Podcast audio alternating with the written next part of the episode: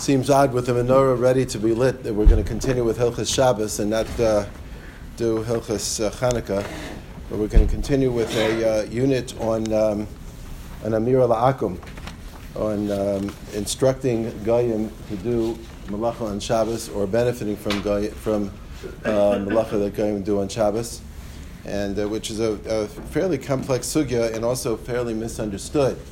Uh, so we're going to try to straighten some of that out we can we, we can actually make it relevant to Hanukkah somehow. Uh, oh, that's no, okay. Let's leave it alone. I was just thinking of a person uh, it was mekabel Shabbos, and then he realizes he didn't light the menorah, right? So could he ask a guy to light the menorah for him? But that's too complicated. There are other issues there. There are other issues there. If his menorah was lit already, uh, we won't go there now. Okay. All right. So first of all, just by way of introduction, the Rishonim seem to offer uh, three different reasons why it is prohibited for a Jew to instruct a guy to do something for him on to do malacha on Shabbos. We have a general rule that any isser that a Jew can't do, a Jew, a Jew can't instruct a guy to perform for him. Not outside of Shabbos. We have a general rule like that. So um, it becomes a little bit even more problematic why there seems to be a special set of halachas for uh, for Amir La'aka when it comes to Hilchas Shabbos. But, um, but uh, so, for example, the Rambam offers uh, the following reason. I'm quoting from the Rambam in the sixth parak of Hilchas Shabbos. The Rambam says, "Aser lomer nachri lanu malacha b'Shabbos." We cannot tell a guy to do a malacha for us on Shabbos. Shabbos, even though the guy doesn't have a mitzvah Shabbos. And even if you tell the guy before Shabbos to do it on Shabbos, or even if you don't need that malacha until after Shabbos, and you're telling the guy on Shabbos to do it, but you don't need it until after Shabbos, that's prohibited. But this is prohibited midrabanan. Here's the Rambam's reason, so that Shabbos won't be light or lean, uh, uh, insignificant in the eyes of the Jew. And then the Jew will come to do it by itself, by being able to instruct the guy to do it and having the guy do it, it'll become, become kal for a Jew. So uh, the, uh, the Achronim all wonder why the Rambam creates a new separate category, uh, a new reason for Shabbos, because um, it, uh, this, because we have this general rule anyway.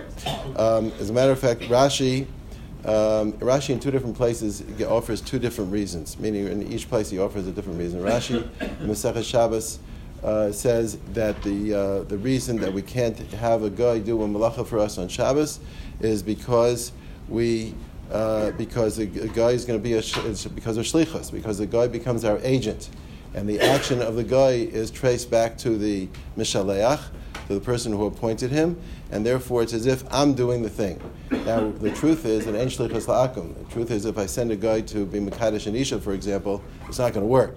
But but the chachamim went and employed or enacted the concept of shlichus here in order to uh, create this isur that a person shouldn't be able to tell a guy to do something for him on Shabbos, and therefore the, the reason it's prohibited is because you're making him into a shliach.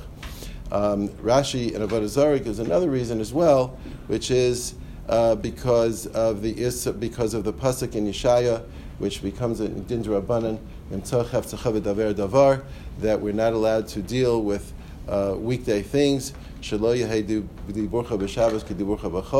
You're not allowed to talk on, about the vachadika things on Shabbos, and therefore to say to a guy to do uh, whatever it is to, uh, that, you, that you want him to do, the malach on Shabbos, that'll be a prohibition of the daber davar, and therefore it's prohibited. So um, these three reasons end up um, giving us different, different severities or different leniencies regarding uh, instructing a guy, because depending on when the instruction is given, the uh, or when the malacha is supposed to happen, that can affect whether or not it's assur. The bottom line is that we take the severity of all the opinions, and we and uh, which means, for example, let's say that a person um, instructs a guy on Shabbos to do something after Shabbos. So if the issue is daber davar, for example, if it's just a question of being talking about malacha on Shabbos, so that doesn't matter that you're telling him to do it after Shabbos. You know, the dibor is happening on Shabbos, and therefore a person is prohibiting it is prohibited to do that. If, however, the, uh, the prohibition is because of shlichus, so the uh, so the shlichut, the action is traced back to the mishaleach, but the action is happening after Shabbos. Therefore, saying to a guy to do this on Shabbos, please do this on Saturday night or on Sunday, uh, that uh, that wouldn't be a problem. So uh, uh, and, and likewise, if a person instructs a guy before Shabbos, before Shabbos, somebody talks to a guy and tells a guy to do something for him on Shabbos. So if it's a question of shlichus, so when the action takes place on Shabbos, so then he's uh, the, it's traced back to the to the sender, and therefore the agent has uh, uh, has so to speak committed an action which is which is attributed to the sender. Midrabana, but that's, a, that's a, so there would be prohibited. Whereas if it was a question of daber davar, so a person is talking on Friday, he's allowed to talk about it. He's allowed to say it, and therefore it wouldn't be it wouldn't be us according to that reason. But we take the, the generally we take the severity of both.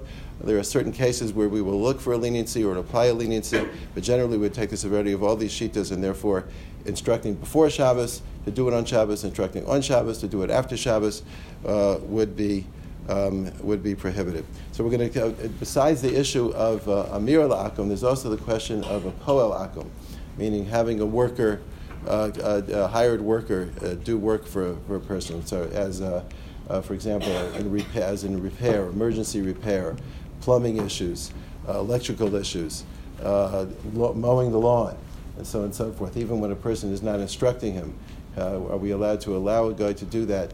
There's a whole separate set of issues. So we're going to get into all of that, It's Hashem, as much as we can in the next uh, week or two. חננה מן הקש אומר רוצה קדוש ברוך הוא לזכר את ישראל לפיכך ירבה להם תורה ומצווה שנאמר אדוני חפץ למען צדקו יגדיל תורה וידע